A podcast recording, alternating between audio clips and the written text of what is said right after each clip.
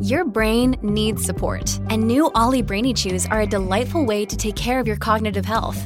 Made with scientifically backed ingredients like Thai ginger, L-theanine, and caffeine, Brainy Chews support healthy brain function and help you find your focus, stay chill, or get energized. Be kind to your mind and get these nootropic chews at olly.com. That's O L L Y.com. These statements have not been evaluated by the Food and Drug Administration. This product is not intended to diagnose, treat, cure, or prevent any disease.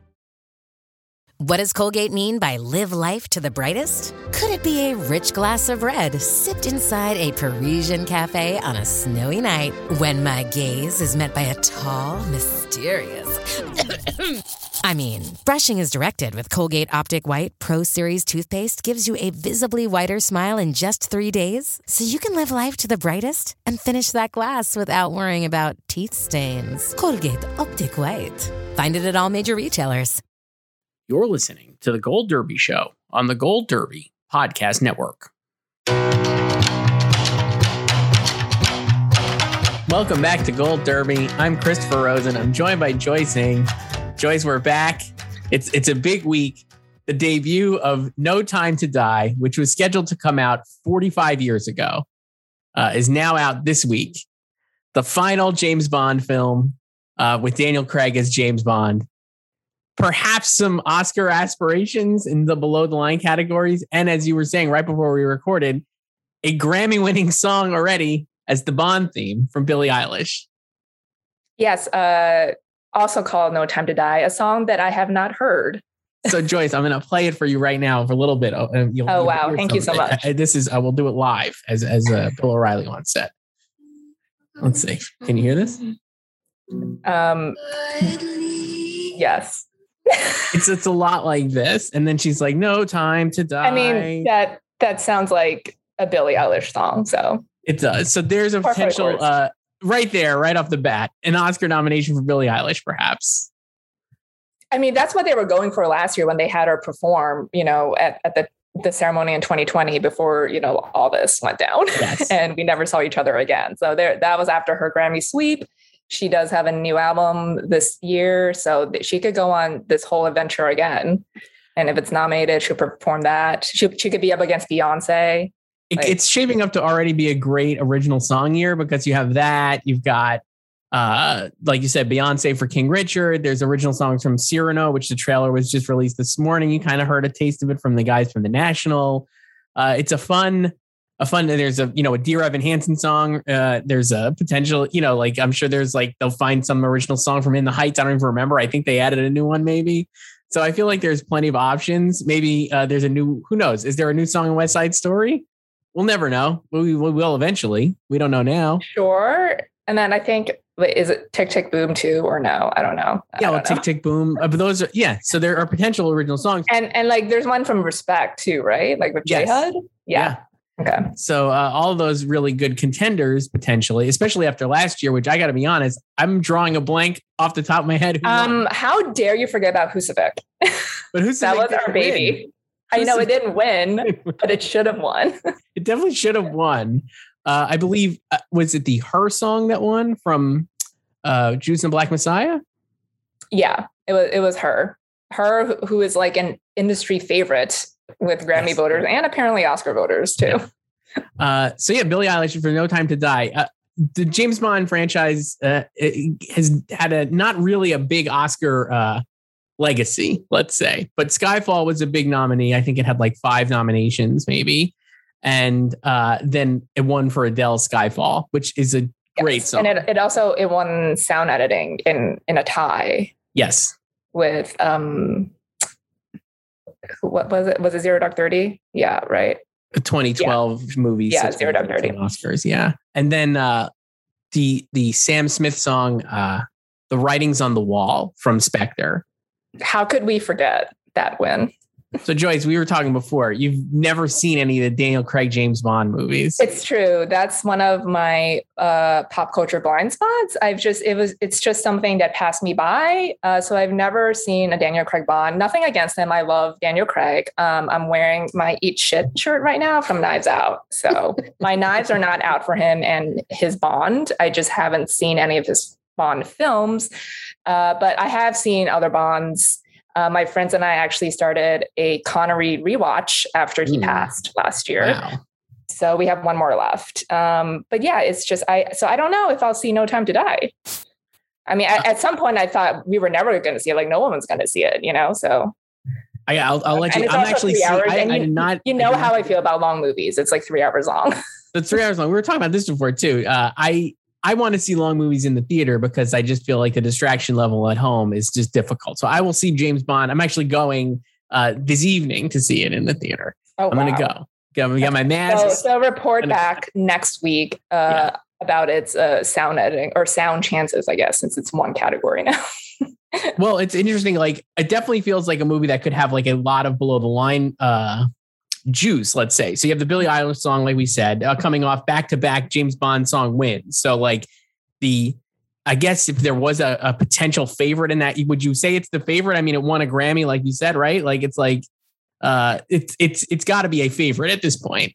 I mean, it's just I feel like the category would need to be like really because it's not like that song was a hit by any means when it came out like no.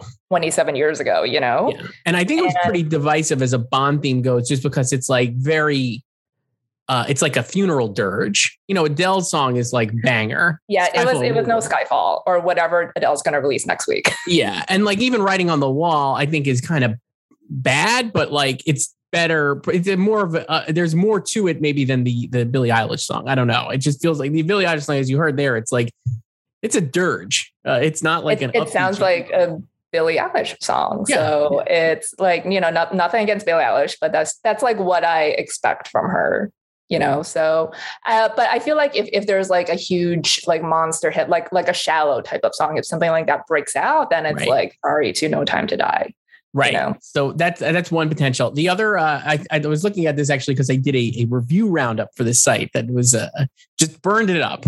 Uh, but no, uh, and it was uh, when I was doing that, I was researching. You know, the below the line. It's Hans Zimmer score, which I haven't actually listened to yet. I, I like to like watch the movie first and then listen to the score personally because I like to see how it fits. Like when I'm listening back.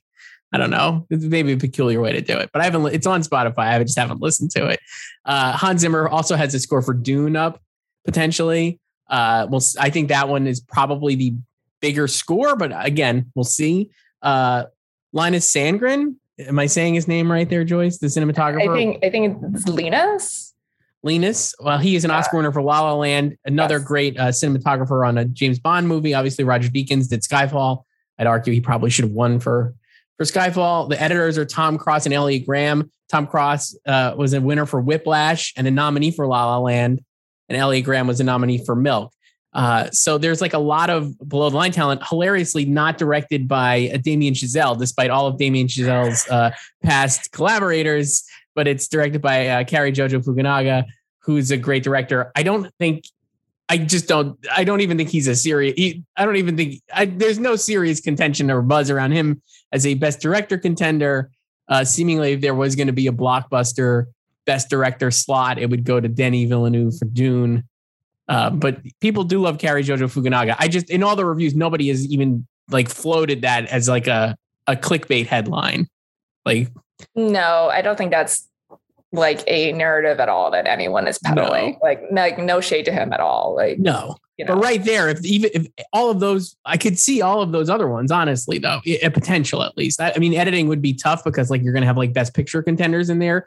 But like it is a big action movie. And while it is two and a half hours or two hours and 45 minutes, I'm going to assume it's like very well. Uh, there's a lot of choreograph, choreography or whatever. And, you know, obviously the sound, like you mentioned, as a possibility score, the song, it could get like three or four nominations, I'd say. I don't know. I mean, I just don't, I, I guess the thing with the Bond, and I was like, what do you think about this? Like, is the Daniel Craig, as someone who's never seen them, is the Daniel Craig Bond uh, farewell something that like people are really like I feel like they're trying to make it into like a Rise of Skywalker slash Avengers type culmination. And I'm just like, I don't think people consume Bond movies in that fashion, even though they've tried to do like a world building thing with this Bond franchise. I don't believe it.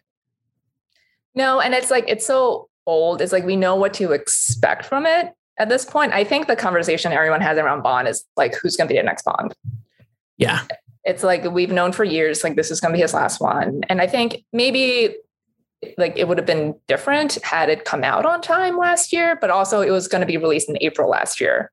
So remember he hosted like S, like the last like regular SNL before, you know, everything shut down in March. So it was like already like a month in advance, but like, you know, they always have like long press tours. So I don't know. And it got like pushed back like 53 other times before, you know, this release date. Um and I, I feel like he, you know, he is like like my my friends have seen his bonds and like they were like and and you know Skyfall is is the most acclaimed one. So I think, you know, he I don't know where he would rank since I haven't seen him, like in the pantheon of bonds. Um, but yeah, I don't I don't know. It's it's like it's a farewell to him, but it's also like, okay, it's like we've known this for so long. And I feel like now it's just like, who are they going to cast? And then, you know, it's the whole thing is like, does Bond have to be white? Um, can he be gay? Like, what if we do a woman? And like everyone, like even the stars of the movie have like differing opinions about this. So yeah, I don't know. Yeah, for like the Oscars, you know, like below the line stuff. Yeah, I, I don't see. I, I think that the Bond Best Picture should have been Skyfall. I, am I'm, I'm still like another one. People don't forget uh, meme for me is that Skyfall wasn't a Best Picture nominee. I feel like that year it should have been the nominees uh, from that year were Argo, which won obviously Amour, Beast of Southern Wild, Django Unchained, Les Miserables, Life of Pi, Lincoln, Silver Linings, and Zero Dark Thirty. That's actually a, like a lit lineup. Like I really love a lot of those movies. I just think Skyfall should have been in there too. It's so good. Uh, Joyce, I think if you're going to see one, that's the one to see. It's it's quite it's quite good. Also, don't forget like Javier Bardem got a SAG nomination for that He's, one uh, incredibly good in it. It's so fun. Uh, him and Daniel Craig are great together. I feel like with the Bond movies, usually, especially with the Craig ones, it feels like the every other one is good. So that's another thing, reason to be excited, maybe for No Time to Die. Casino Royale was like, you know, a rejuvenation of the franchise after like the the really messy, disastrous ending of the Pierce Brosnan era, which was just like which that was that was the last uh, or the most recently released Bond I've seen. Die another Die day. another day. What a just awful. So that's like a real nadir of the I think of the recent movies. So then Casino Royale was like, a, we're going to take Bond back. It was kind of like Batman Begins style. And like, we're going to do like a gritty thing. They brought back Martin Campbell, who did Goldeneye. And that's great. And Martin Campbell was like an awesome action director. Totally fine. Quantum Solace stunk. Marc Forster off of like Finding Neverland, I think, right? Like they just like was like, oh, we're gonna direct have like a acclaimed indie filmmaker make this Bond movie and totally lose control of it, basically, uh, seemingly. Uh, and then Skyfall was after Quantum of Solace, dope really good. Sam Mendes, like perfect fit. Then he did Spectre as the follow up. Boy, that stinks. I watched it again uh, recently, Joyce, to be prepared wow. for for No Time to Die. Woof, really rough. Uh, and I think that was the one afterwards. Daniel Craig was like, "I'd rather like slit my own wrist, wrist than do another one of these." So he must have really enjoyed the production. Yeah, like it, has been a long journey with like what was going to be his last movie. Yeah, you know? and then this one was supposed to be directed by Danny Boyle, and mm-hmm. then they had creative differences, which I mean, I've seen Daniel Craig talk about in like uh, interviews, and he was just like, you know, it happens. He it doesn't seem like it was very much a lot of animosity there, just like it just didn't work. And that was another reason why this one was like a little space between Spectre and this, and then the pandemic, obviously, and here we are. Uh, the other big star in it is, of course, uh, my pal Rami Malek, best actor. Your fave, your fave best actor winner ever. My my favorite best actor winner of all time over Bradley Cooper for A Star Is Born. Uh, he's the villain. Uh, Christoph Waltz is in it, I believe, is like a cameo. He plays Blofeld, which if you've been watching the uh, the Connery ones, uh, you'll you'll mm-hmm. remember Blofeld, obviously. Uh, yeah, I mean it's Bond. We'll see. I don't. It doesn't based on not based on the reviews and everything. It definitely is not like I don't think like like Skyfall is a PGA nominee that year, right? I don't believe that like uh, this would get in as the PGAs, even based on the reviews. Like Skyfall reviews were like over the moon. Yeah, and I think if if like there were were like a hard ten um, Best Picture nominees, uh, you know, like there is now, like Skyfall could have probably gotten in as yeah. like a populist like number ten. You know. Yeah. Um, but you know what? Like no Time to Die, like like its predecessors, like Skyfall, it'll probably make a killing at the BAFTAs. oh yeah, I bet you it will. So, I can see that. Yeah, yeah, that'll be great. We'll have a Christoph Waltz supporting actor nomination or something at BAFTA for his two two scenes of his Blofeld in this. Uh, so no time to die, Joyce. That's great. Well, let's talk about a movie you and I have both actually seen. This is a I know a great like, finally. We've done it.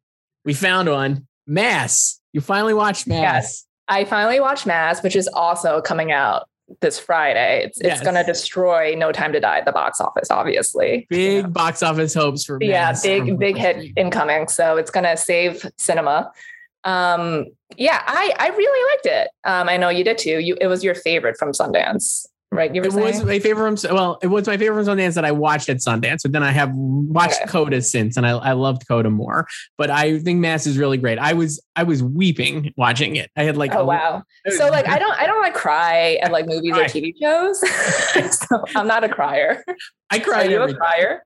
Oh yeah, every single thing I cry at. Oh my god! So, so the last bad. time I cried watching, okay, so I've only cried watching movies two times. The first was when Mufasa died in the uh-huh. original uh-huh. Lion King. Sure. And then uh, in Stepmom, when nice. Susan Sarandon tells Julia Roberts, I have their past and you have their future. Great. And then the last time I cried uh, was watching TV when uh, Dr. Green died on ER. Of course, those are yeah. good. Those are good cry ones. I yeah, just so cried it's been it's been 19 years since I've cried. Wow, watching something. Uh, so but, I cried a Mass, but I also thought Mass beyond the emotional level. I just thought it was like uh, just really well done. I was mm-hmm. like, it's one of those movies. That's why I was like, I kind of don't want to overhype it because I think like it's just very small and like not a pejorative way. Like it's just a small movie, and you're kind of yeah. like not exactly sure where it's gonna go. I, I was like, you know, and it's basically just these two sets of grieving parents having a conversation the whole time, and uh, incredible ensemble. It's the kind of ensemble work that I was like, it, I don't think it'll ever get a SAG nomination, but it actually should probably, right? Oh like no, like, I was I was thinking that the entire time. I was like, in a previous era, this would be a SAG nominee for ensemble, but just, I don't think so now. So the cast is uh, Ann Dowd,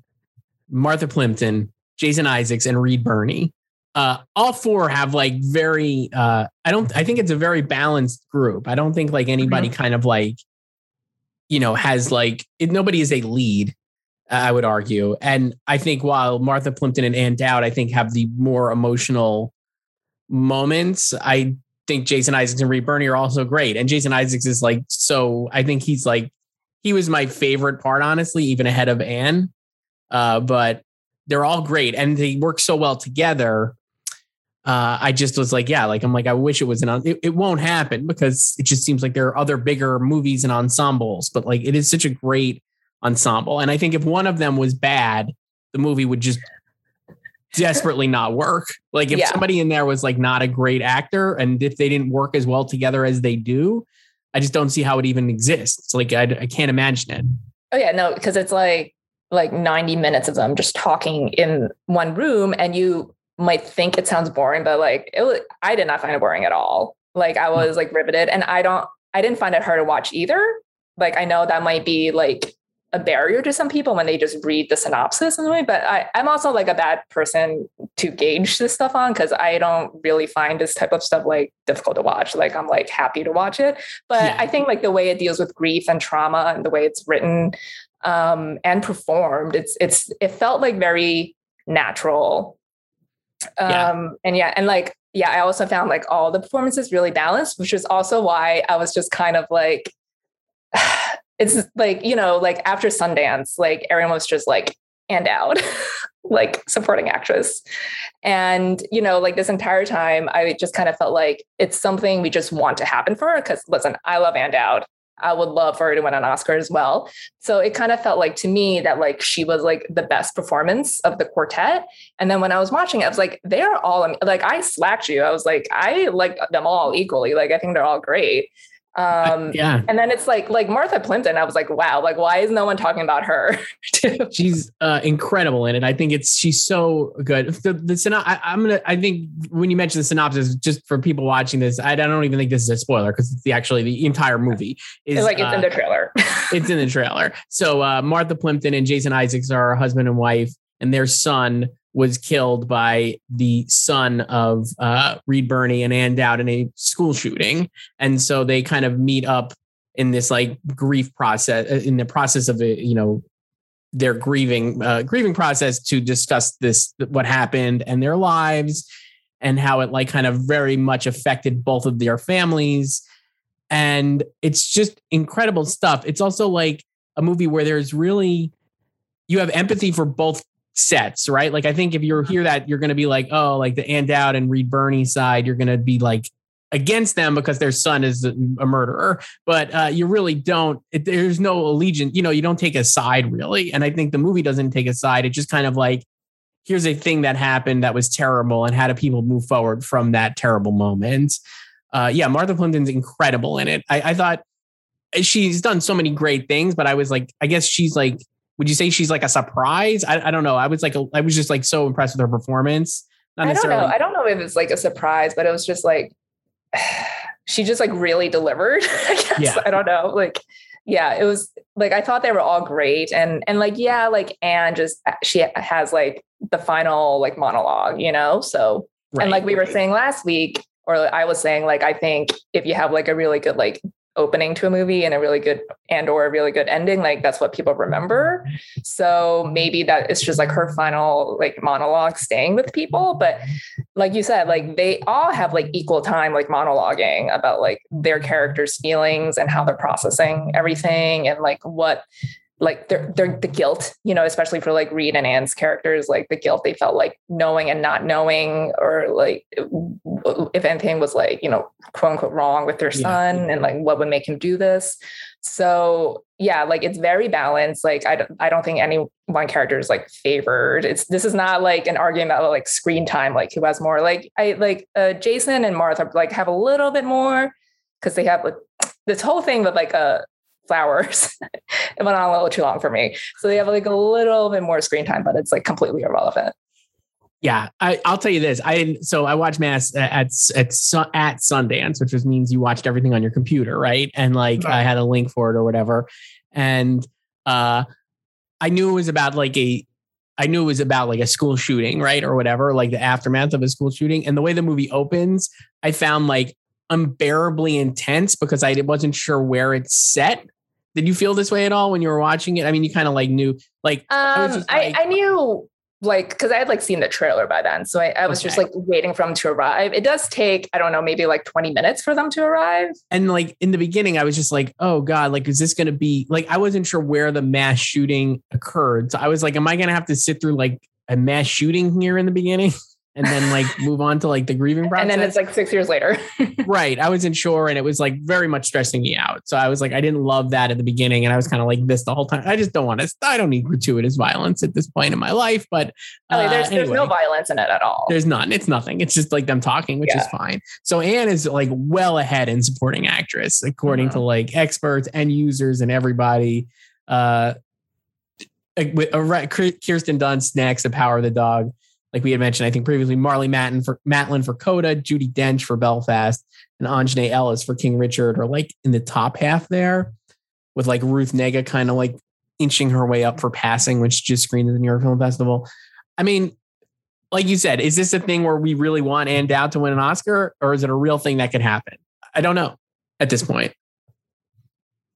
I, I I definitely think the first part is true. Like, is something, especially in like the bubble we're in, like a lot of people just want her to win. And then, you know, she did have like raves and like a lot of hype coming out of Sundance. So she had a, a longer runway on like her potential rivals, you know? So I think it was like completely natural for people to like immediately slot her in into predictions and just like not update in the past couple weeks, you know? Um, but yeah, like we were saying before, like the film is very small. And you know, I, I think it might suffer from just like not being a top priority when people like see what it's about. Like they might just think like, I don't know if I want to watch this right now, or maybe they start watching it and they like stop and like don't pick it up again, you know? Mm-hmm. We had talked about this, and this is no knock on like Bleecker's or any distributor, but this definitely feels like the type of movie that like were it like we talked about this with like passing, I think, like were it on Netflix or like were it being like Netflix makes movies uh, a thing by the sheer nature of the platform and by having millions and millions and millions of people just have it. So like when you put Netflix on and you see like a box for passing, you're going to be like, what's that? I guess I could watch it. But mm-hmm. like without that, without being available like that, with Mass having like a traditional theatrical release and then obviously like a VOD rollout thereafter, uh, yeah, I'm like, I just wonder, hopefully people do watch it. The one thing I will say is everybody I've talked to who has watched it really does like it. Yeah. Like, I don't know anyone who doesn't like it, but I also feel like it's like people like us who are watching it and like critics, you know? Yeah. Yeah, so, I mean, like I, I definitely, and I'm like, well, but people who will see it will like it. The, the yeah, and I like, I feel like it needs, yeah, it, it would really benefit from like a streaming platform like Netflix, um, and also it just needs like really good word of mouth, like for right, people, which I think it will have, to, yeah, like organically to find it, and then to like tell people about it and be like, don't be like spooked by this log line, you know. Um, and I guess the other thing too, though, is that like with Ann at the top of like our predictions, I feel like people are gonna just probably watch it on the sheer by the sheer fact that she's like a predict. You know what I mean? Like it's like, well, I have to watch this. If if everybody thinks Anna Dowd's gonna win, I must have to see this, mm-hmm. right? Like that. But then I wonder thing. if they'll have like the same reaction like me. It's like Martha's really good too. Like true. I'm gonna vote for both of them. You know? Yeah, or like. I think Martha's better than Ann. Yeah, I could see that. Uh, Jason Isaacs is like hanging around in the best supporting actor race. I would agree with that as well. I thought he's so good in it, but I don't have him getting nominated. And I think that race will kind of shake out differently if you look at our odds. The combined, it's like Richard Jenkins for the humans. Uh, it feels like a a possibility. We were talking about Bradley Cooper last week. Jesse Plemons still there for Power of the Dog, which is just like I don't see it. He's not in it enough. And Kodi Smit-McPhee is like way more of a factor in the movie. He's also on the list, obviously. It's Jared Leto I, for House of Gucci. I mean, the wig work alone. why not? Corey Listen, Hawkins he came so close last season. So yeah. Corey Hawkins for Macbeth and and then Ciarán Hinds Hinds for Belfast. All of those are like strong. And Jason Isaacs in there. So that's like a good group for him to be in. And I think we'll see some of those. Like I said, I think the more people like you, like you have said, uh, people kind of put these folks in and then like don't really update. And once they see Power of the Dog, I think we'll see that level off on Plemons. It's not that he's mm-hmm. bad. I just think he's like the yeah, like most, is the one being yeah. It's like the fourth most interesting performance of the four. Yeah. So like, I think we'll be saved up for Jesse Plemons when he's in Killer of Flower Moon next year, right? For I mean, just watch him like, you know, maybe they just fall head over heels for Power of the Dog and he just gets like a coattail nomination. I mean, it would, you know what it would remind me of if he gets in, it would be like uh Lakeith Stanfield last year. Like I could see that, I guess. But, with, but without like the the confusion over even though he was right. campaign and lead. right. I mean, I could see that though, where it's like both Smit-McPhee and Jesse Plemons get in just because. Yeah, mean, like that was, it's just like, I mean, this category is like fairly like open as well. And yeah. if like they're just completely apathetic to these like other movies slash performances, and maybe, you know, it's like, I'm voting for Kodi, so I might as well vote for Jesse because yeah, I, I mean, like it's not like I said, he's not the it's not he's not bad at all. He's quite good. It's just his like I just think if the three other performers in that movie are the bigger headlines. And I think Jesse Plemons before the season started, people had him like at the top of our predictions just on the sheer name recognition alone. So I think and he feels like someone who's like been working his way towards right. a nomination. Right. Um, the other spot for Mass we have and where it actually has a at the moment is in is uh, original screenplay. Fran Kranz wrote it. He's an actor you would know from Dollhouse and uh, Cabin in the Woods. Cabin in the Woods. so good in Cabin in the Woods. Love him in that. Incredible. He plays like the the nerdy Jamie Kennedy kind of character in that movie. Um, so good. Uh, so he wrote and directed this. He's a. I interviewed him at Sundance Name Drop. He was very nice uh, in our eight minute video interview with five people at once. Such a great format for a, a long conversation. But no, he was very nice. Um, the other nominees in that category, as predicted now, Licorice Pizza, which we talked about last week from Paul Thomas Anderson, Don't Look Up from Adam McKay, Kenneth Branagh for Belfast, Mass, and then Wes Anderson for the French Dispatch, hanging around as King Richard, uh, and then a hero and Come On, Come On. I was seeing like somebody on Twitter was like speculating that King Richard actually could be adapted because while it's in a, I think it's an original script, it might have been like a little bit based on a, on like a Serena Williams bio, but I don't think that's true. I don't know. Um, so it, it's possible. Uh, I, th- I think it's like her her dad's like. I don't think it's like a memoir, but I, I right. Know. And it like is he, I like he could have like written something, you know? Right. And it is like an original script from Zach Baylin. Mm-hmm. So I, I actually think that'll get in. I, I mean, King Richard, not to sidetrack, but I'm like, I think that'll get in. So it's like that's still. I, I feel like that's another category at the moment where it's like a lot of, well, of course, nominees. Like from a from a predicting standpoint, like Adam McKay, of course, is going to get in for Don't Look Up, but we have no idea how that's going to play or if it's going to be good or whatever. Um, you know, French Dispatch, Wes Anderson, another like no brainer kind of like placeholder. Like it's Wes Anderson. But yeah, I think Matt that it's here right now already. I think is like a endorsement for it. I could see it kind of hanging around and maybe getting in. Um, definitely like the adapted screenplay category this year feels a lot more crowded because a lot of the bigger movies are like adaptations. So I don't know. It could get in, I guess. Um, I mean, yeah, for mass, I feel like like if it's like Ann, like she could like their chances are if she gets in, she might be like a lone nominee, you know, like without screenplay. Um, because I, I can see that like I think that the film really would really have to like take off or to make screenplay, like to get multiple nominations, you know. Yeah. So I can see it getting in or not getting in. um and then yeah, like adapted, yeah, there's more more titles. Um and then I, I don't know how I feel about like Macbeth either because they don't normally nominate Shakespearean adaptations.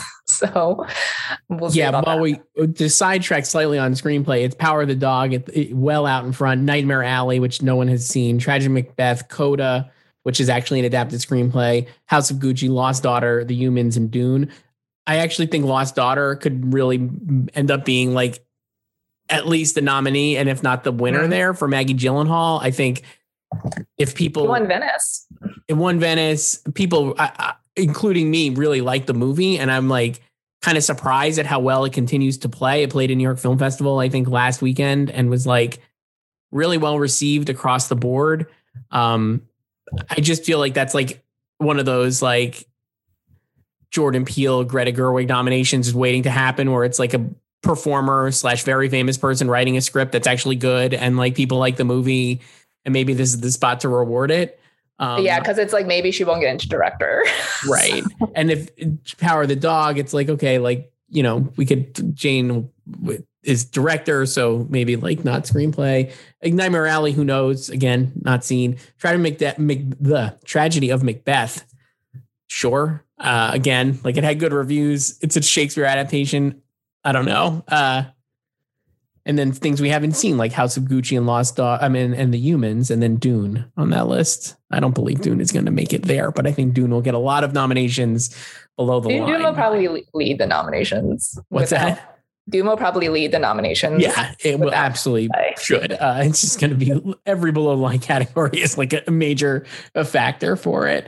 Um, so we got Mass. Now, Joyce, before we wrap up, then. Uh, should we swing back to Best Actress, our favorite category?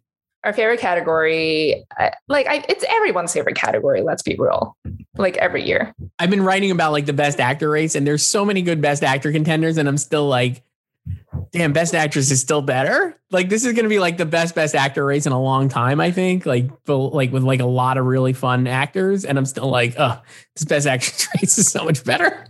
I just I just hope it unfolds like last season's where it's just like a different winner everywhere basically. Like I just hate like you know when like it I a lot of times it gets not fun once like we lock in on a front runner, you know, when they start sweeping, especially with a condensed calendar, but now you know we have an extra month. The Globes still not happening right now, even though they added like six new black members and they're they're trying to make something happen. We, we know that. But they're trying to make something happen. I was reading like Matt Belloni's newsletter and he was like, oh, they're meeting with like publicists again. Yeah. To, like, try so to, like, they're they're gonna try to like, you know, probably read off a bunch of winners at some point. Sure. Maybe. So um yeah, so I, I want a different winner for best actress everywhere again. so the the combined odds we, we've gone through, but Kristen Stewart just well out in front at this point for Spencer. She was on the receiving end of a lovely uh, EW cover story this week and profile to like launch her uh, her campaign, I guess. Yeah, you know, and I I think I have her. If I don't have her winning, I have Chastain winning, but I have both of them getting nominated. Chastain is running second. You might have convinced me to switch to Chastain uh, last time we. I don't even have Chastain winning. I have Chris. I know, but I, you, you, you changed by yourself, didn't you? Did I convince myself? I think you did because you you had her last week, didn't you? Yeah, I have Chastain. I have Chastain yeah. up there. Uh, yeah, I convinced myself. That's right. Uh, she's I just again the transformational thing, but Kristen Stewart has that too. Um, Lady Gaga for House of Gucci remains very strong in our combined odds. Uh, you know, nobody has seen it. The trailer is uh, still a hoot, I'd say. Uh, Frances McDormand for Tragedy Macbeth, Jennifer Hudson, and then Penelope Cruz, Olivia Colman, and Cate Blanchett. Olivia Colman is like ascendant, and I feel like she will just rock it up as more people see that movie. It feels like mm-hmm. she absolutely will get nominated. I can't imagine her not, honestly. She's so good in The Lost Daughter. It's slightly different from stuff people have seen her in before. And obviously the Oscars aren't afraid to like nominate Olivia Colman. She probably very came very close to winning last year. In, or this year, excuse um, me, supporting actress.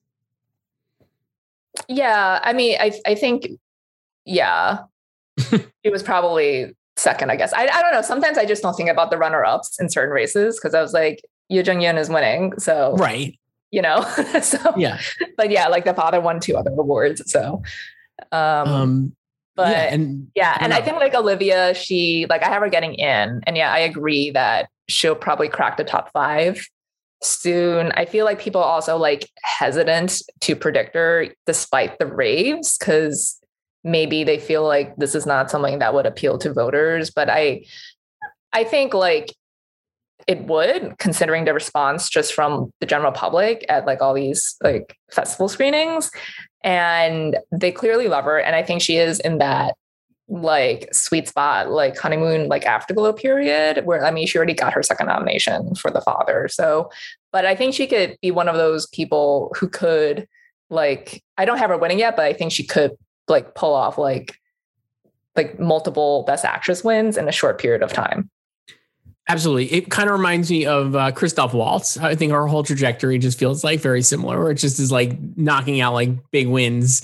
And even for things where you're just like kind of an afterthought. Like I feel like her coming into the season and even now, obviously, based on some of our combined odds, it's like, oh yeah, Olivia Colman is in this Lost Daughter, but like she could easily win. I just think it's like very very realistic to happen. Um, the other thing is like I was worried that the movie would be really polarizing. I still think it could be from a general audience perspective, and I'm always like back to like um, I just how will it play on for people watching at home? I'm always like, is it gonna because it's a it's like an offbeat film in the fact it, it just is like it the way it moves and stuff, and I think it's like it's like kind of need to focus on it and it kind of jumps between time and stuff and you know, I don't know. I, I just am always curious how things play at home.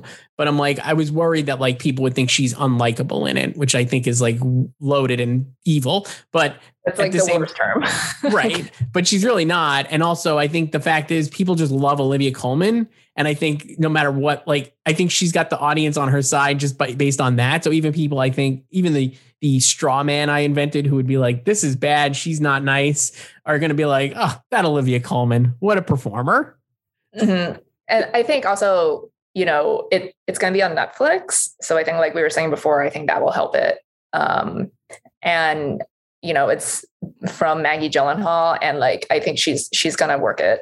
Like she's going to campaign. You know, like this is her baby, like her debut. So um and i mean you know like olivia we know she doesn't do much campaigning so i i feel like if she continues that like not campaigning much, like I think Maggie would be like the one, you know, doing it on her behalf as well, you know, yeah. like so I think that would help her too. Cause then, you know, like I mean, yeah, we, we can we could have like Olivia and Frances, you know, two people who are very like anti-campaigning, which I love. I I respect it so much.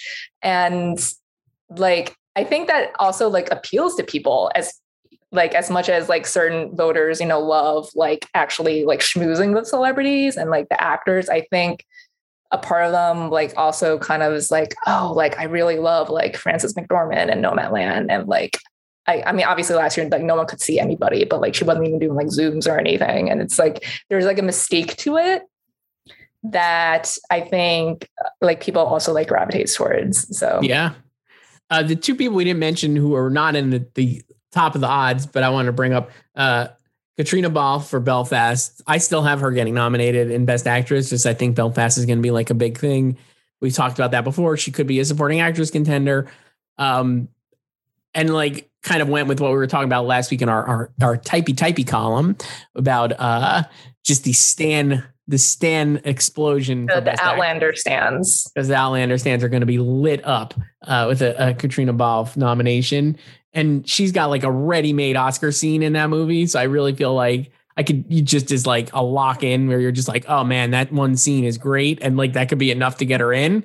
Um, and then the other person was uh, Jodie Comer for Last Duel, which is out next week. You and I have not seen it yet. Um, but she is being it's seemingly a potential supporting, potential lead, but is definitely a lead.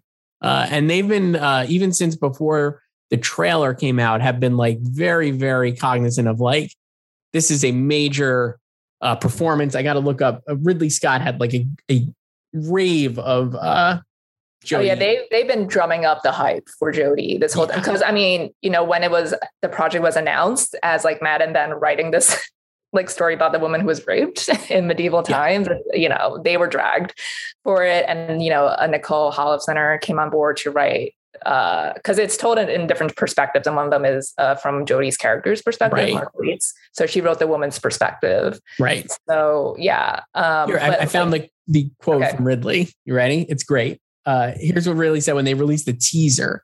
Uh, he's very excited about Matt and Ben and Nicole and then he said, I had admired the show Killing Eve and had been looking for the opportunity to present Jodie Comer with a challenging role. Her performance as Marguerite will make her one of the great actresses of her generation. That's from Ridley Scott. He's working high, with her again. High praise. high praise.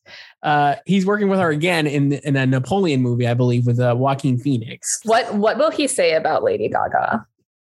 I hope for Lady Gaga's sake, I hope that. I mean, like that's pretty high praise. I it's like when they what are they going to say? The name and like the title, like replace it with Lady Gaga. Um, um, yeah, I think I think they're smart to center the campaign. Even the poster, it's like I, one of the better posters this year. I might add for Last Duel.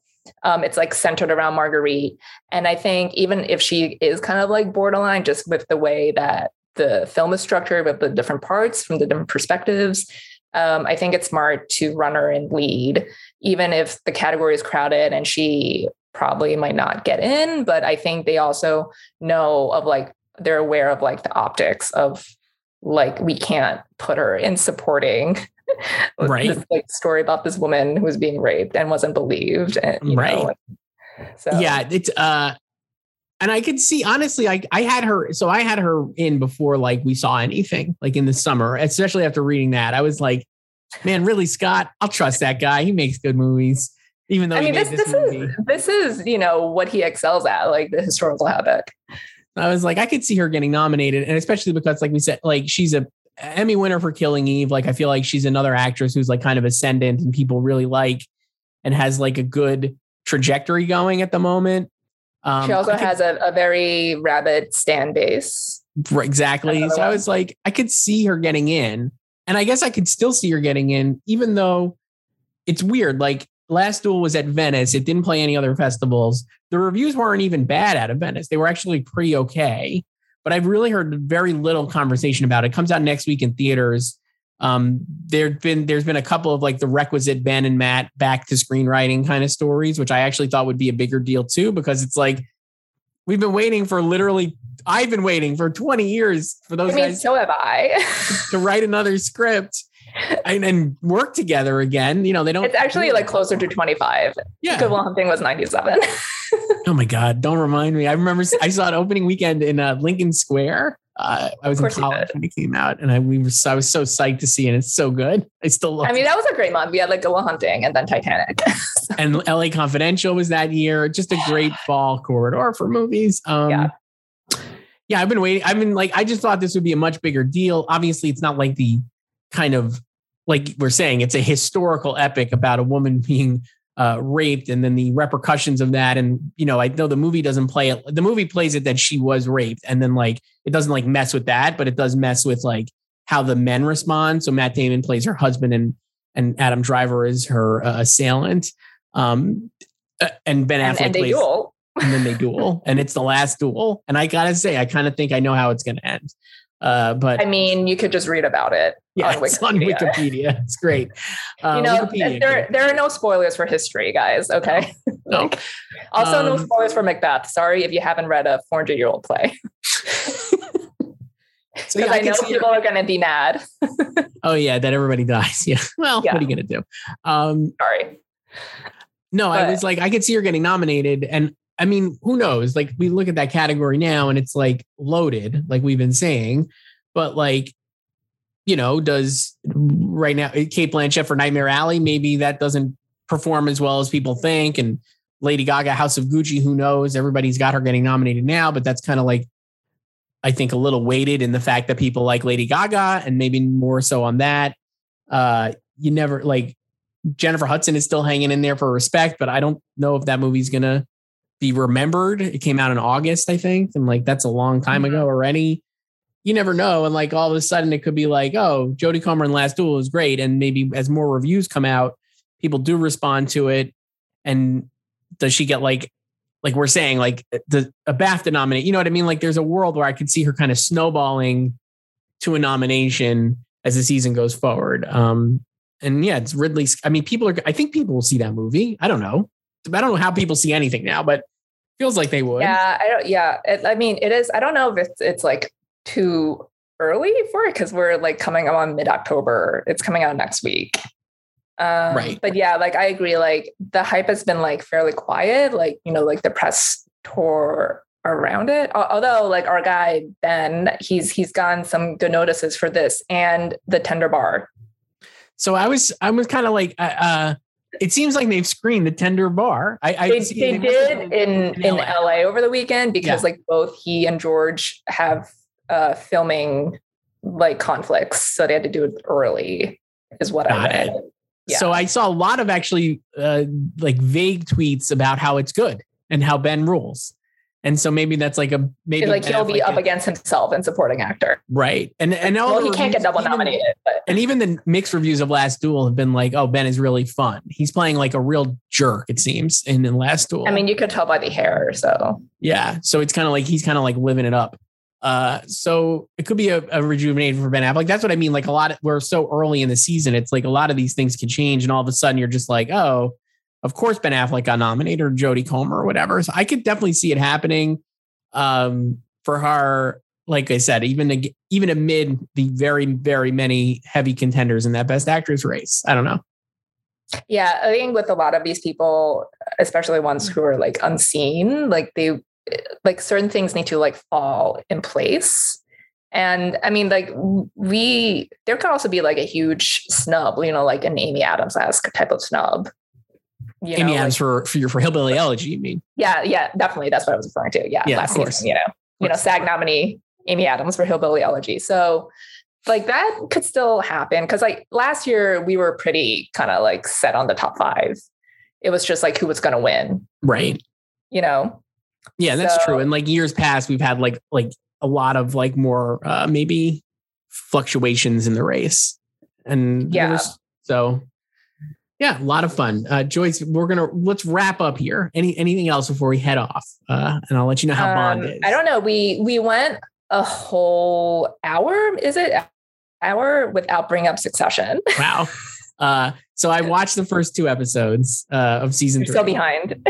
You've seen all seven of the nine that they've sent. Yeah, I will say, uh, highly enjoyable. Uh, great stuff. Picks up right after the third, the second season ended.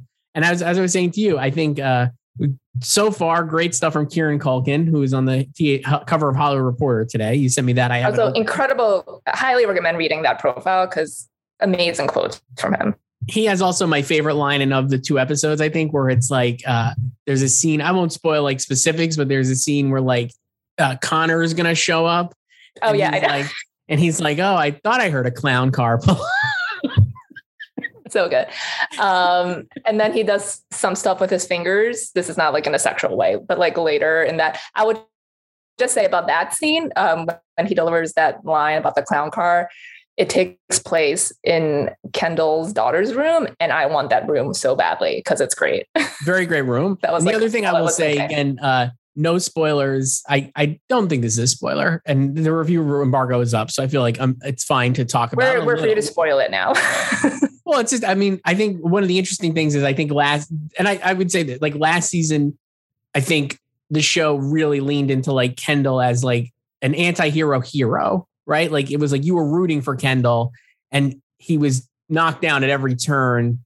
And like Jeremy Strong was so sympathetic, I think, as that character, even though you shouldn't feel like he have sympathy for him, you really did. It was no wonder he won Best Actor at the Emmys. It was a great performance.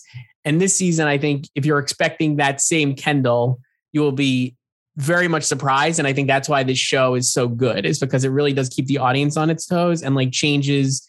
You know, the ad campaign for the season has been like the changing allegiances of the Roys and everybody like on different sides. And I think that happens for the audience too, where it's like you maybe go into the season thinking like, yeah, F yeah, Kendall, stick it to, to Logan. And then by the end, by midway in the first episode, you're going to be like, I'm not sure about that. And I think that's what makes it so good. Yeah, like I I don't know, like I don't really have a preference. It's like I'm I'm never like anti or pro one person. Like I just love all of them. But like like I was like telling you about the third episode, like that's a really great one because like Kendall, like slight spoiler, he like relishes in like watching his own downfall. Like he so, just yeah. loves like watching himself like being dragged. And then he's he does this like like interview with like a reporter and he's just he's like so excited about it and like what she's gonna write about it. like it, it's great. Like he just and then you know I, well I won't talk about the ending, but yeah. Yeah, don't. It's, I, will keep watching it and keep watching the screeners. But uh, you're those who have made it this far and are not like throwing their computers out a window because uh, we're spoiling in air quotes succession. Uh, yeah. it's you're in for a treat. All right, Joyce, let's. I mean, we already spoiled Macbeth, so yeah, Macbeth. Sure. Everybody dies. Uh, last duel. Check it out on Wikipedia and uh, in theaters next week. Joyce, have a have a good one. We'll talk to you next week. Bye. Bye. Head to goldderby.com right now to make your predictions. Follow us on social media at Gold Derby. It is Ryan here, and I have a question for you. What do you do when you win? Like, are you a fist pumper? A woohooer, a hand clapper, a high fiver. I kind of like the high five, but if you want to hone in on those winning moves, check out Chumba Casino. At ChumbaCasino.com, choose from hundreds of social casino style games for your chance to redeem serious cash prizes. There are new game releases weekly, plus free daily bonuses. So don't wait. Start having the most fun ever at ChumbaCasino.com. No purchase necessary. VGW. Void were prohibited by law. See terms and conditions. 18 plus.